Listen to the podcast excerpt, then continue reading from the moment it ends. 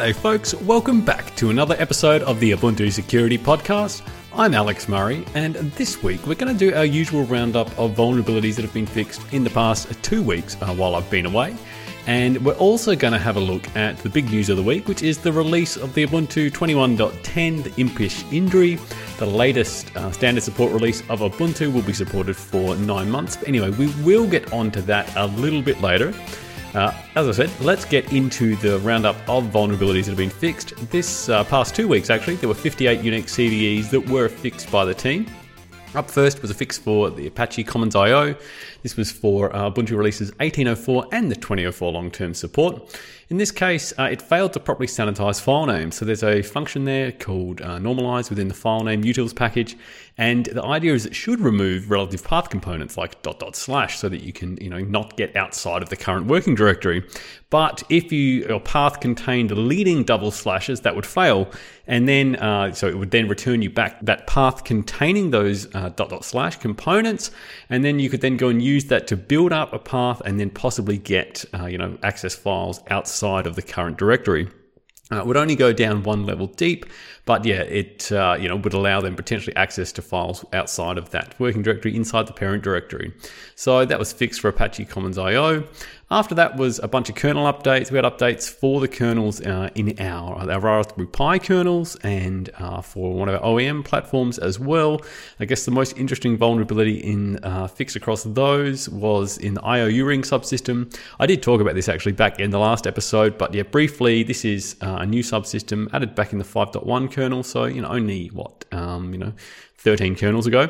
Uh, that uh, is a new asynchronous I/O subsystem, and yeah, it had a uh, possibility to trigger a use after free within the kernel as an unprivileged user, so you could possibly get code execution through that, as you can imagine. But yeah, so those uh, kernels across yeah, a number of different platforms there have all been fixed.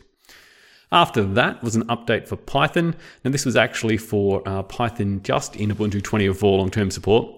And actually, a fix that we released a while ago, uh, back um, you know, a few months ago now, actually, uh, it's a vulnerability that uh, was in the standard uh, Python standard library around the handling of IP addresses with octal encoded numbers.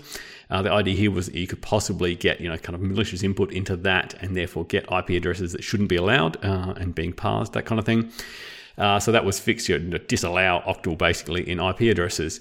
And uh, the patch for that got dropped when this uh, stable release update, where the 3.8.10 version of Python got backported to 2004. So what happened is, yeah, that silently got dropped, and yeah, thankfully to a bunch of users on Launchpad for reporting that, uh, that has now been refixed again for Python in uh, 2004 long-term support.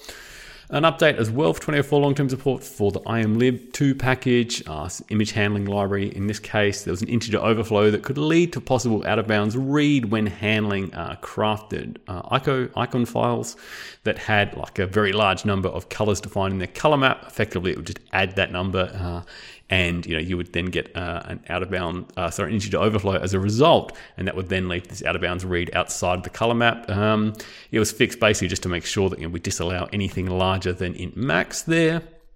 What else? We had an update for Containerd. Uh, this is for uh, 1804 long term support, 2004 long term support, and the 2104, the Hirsute Hippo release.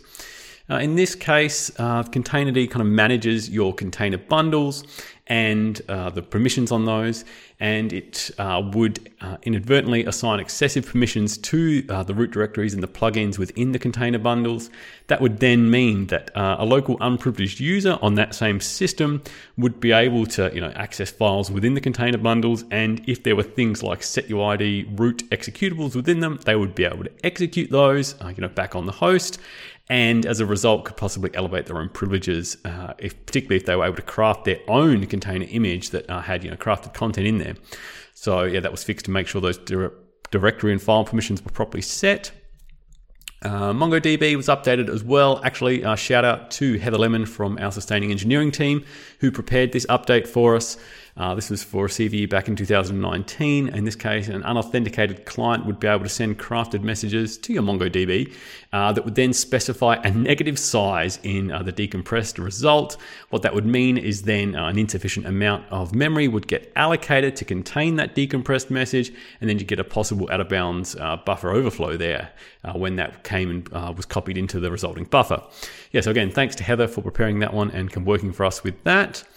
Uh, Mercurial was also updated. Uh, the I guess once popular version control system. This was sort of touted as you know the the one to beat Git back in the day. But yeah, Git now is sort of so popular and ever present that I think yeah nothing is ever going to supplant it, or at least not for a very long time.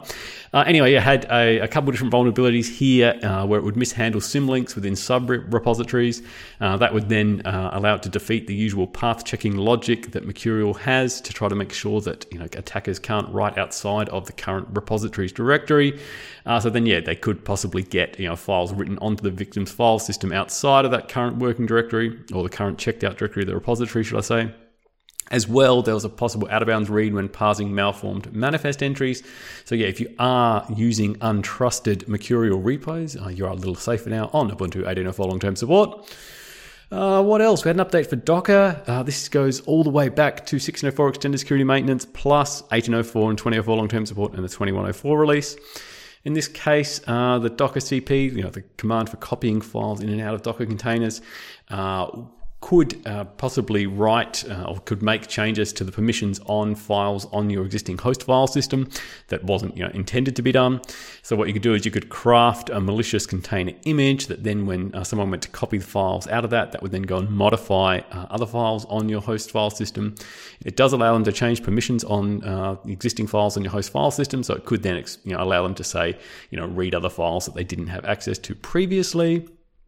Uh, we had an update for Firefox. This updates Firefox to the latest upstream release, 93.0, uh, in all of our releases 1804 and 2004 long term support and 2104.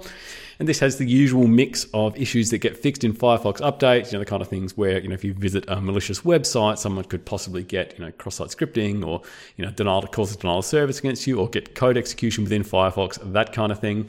Interesting to note that uh, for, say, Ubuntu 21.10, the most recent release, which I will talk about again uh, briefly, is that Firefox is now a Snap there. And so, yeah, I won't be doing, uh, won't be talking about security updates, I guess, there, because that's now all managed internally by Mozilla. Uh, they publish directly to the Snap Store. So you are getting yeah Mozilla's version of Firefox there, which is pretty cool. Uh, what else? Moving on, we had an update for libntlm. Uh, there was a stack buffer uh, out of bounds read that could be uh, triggered through a crafted NTLM request. Uh, basically, libntlm was using fixed size buffers on the stack for various functions, but then wasn't checking certain size parameters within the request to make sure they actually fit within that. And finally, we had an update for SquashFS tools. Now, I've talked about SquashFS tools a few times uh, in more recent episodes, uh, and this one yeah, is kind of a uh, fix-up release to one I talked about yeah, a few weeks ago. Uh, thanks in particular to uh, Salvatore Bonaccorso from the Debian security team for bringing this to our attention. Basically, when we backported uh, some of the patches for SquashFS tools, there was a minor error in those, which meant that for some SquashFS file systems, the fix wasn't actually in place. In this case, it was around uh, the use of multiple uh, named files within a SquashFS file system, so but two with the same name, but one of them being a symlink, and then if they get extracted in the right order, it would then mean that uh, you know you could overwrite arbitrary files through that symlink. Uh, basically, the fix here was to actually sort this, the file system and then make sort it by name and then make sure there were no duplicate names within there. Uh, unfortunately, the sorting wasn't being done uh, for SquashFS uh, 2.x file systems. So, yeah, it was being done uh, for the other types, but not for those. So, if you are using older, untrusted SquashFS file system images, you're now a little bit safer. And yeah, and again, thanks to uh, Salvatore from the Debian security team for bringing that one to our attention. All right, uh, that is it for the week in security updates. Uh, as I said at the start, the other thing I wanted to talk about in this week's episode is the brand new release of Ubuntu 21.10, the Impish Indri. This was released overnight. Uh, it is uh, the latest version of Ubuntu. It's like all of our uh, interim releases, it is supported for nine months and it has a bunch of new cool stuff in it. Uh, not uh, least of which, as I said, is the Firefox Snap is now the default browser there. Uh, it's not a deb, it's a snap, so you get auto updates and you get snap confinement and things for free. Um, and yeah, you also get some cool stuff around security. And actually, I will be publishing a blog post uh, with some more details on this probably in the next week or two, but I just wanted to mention briefly. So the main things kind of for security related in this release is that we have the new 5.13 kernel. This brings with it a bunch of cool things like the Kfence memory error detector. So if you're familiar with, say, Electric Fence as a memory error detector in user space, this is kind of similar in the kernel. Um, it's a sampling based uh, detector, so it's pretty low overhead. It doesn't not obviously going to detect all, uh, you know, kind of out of bounds memory accesses and that kind of thing, but it will detect a bunch, particularly those that occur frequently over time. So that is cool, and that is enabled by default. Uh, what else? There's also implemented um, randomization of the stack offset across system calls. What that means is that you know if you have an attacker that is trying to say you know do kernel memory corruption and then uh, you know manipulate certain things, but they need to do multiple system calls to do that, uh, the location of the stack will change in between each one, which will frustrate that kind of thing because you can't say you know set up some or you can't say leak a stack memory address in one call and then from a second call go and say corrupt memory. You need to do it all in one call. Uh, as well, uh, this kernel imp- uh, introduces the new Landlock Linux security module. As you're probably familiar, we have AppArmor in Ubuntu to do mandatory access control. Landlock is kind of similar, but it takes, uh, I guess, more kind of a user approach where applications can ship with their own policy and can load their own policy, uh, and it allows them to you know restrict access to files at this stage. Uh, they do have plans to implement support for not just files but other things. So at the moment, Landlock is a little bit more like a developer preview, but that is enabled by default in Ubuntu, and you know we have um, LSM stacking uh, on board, so that means you can actually play with Landlock and kind of experiment with that and kind of see how that might work for your applications if you want. As well, uh, this kernel we've decided, or the kernel team has decided to disable unprivileged BPF program loading. Uh, as you've probably been aware from listening to this podcast uh, recently, a lot of the high priority kernel vulnerabilities that we have seen have been through uh, the loading of BPF code. Essentially, because the upstream kernel enables BPF for unprivileged users, they then have this BPF sanitizer that tries to make sure that uh, their code can't do anything it shouldn't. But there have been a number of different vulnerabilities found in that over the years that have meant that you know people can get through and can do you know out of bounds memory writes and reads and that kind of thing and allow them to build you know more kind of complex attacks through that. And so, uh, because in general BPF is used as kind of a debugging tool and and a kind of introspection tool, making that uh, be privileged, I think makes a lot of sense. So that should hopefully make a lot of those vulnerabilities at least require root. And if you've already got root, well then you've you know kind of got other problems as well from an attacker point of view. Uh, and finally, it, introdu- uh, it updates GCC to uh, version 11. This brings with it uh, a bunch of cool new static analysis features as well. So, yeah, I will be releasing a blog post uh, in the next week or two, and I'll probably talk about this stuff a bit more then. Uh, but yeah, so that's some cool stuff to look out for in that new release of Ubuntu. And this is the last interim release before what will be the next long term support release, uh, 2204, that will come in April next year.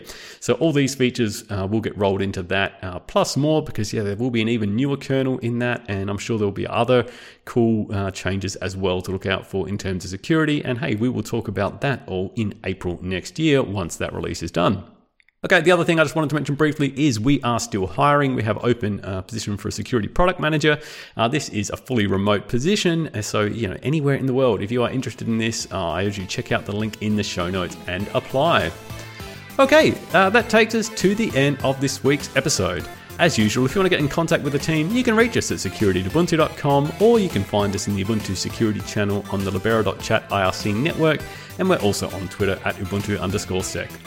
So thanks everyone for listening again for another week. It's been great doing this all again for you. Back on deck now. Uh, I will be back again with you next week, but until then, remember, keep calm because we've got your back, and I'll speak to you soon. Bye.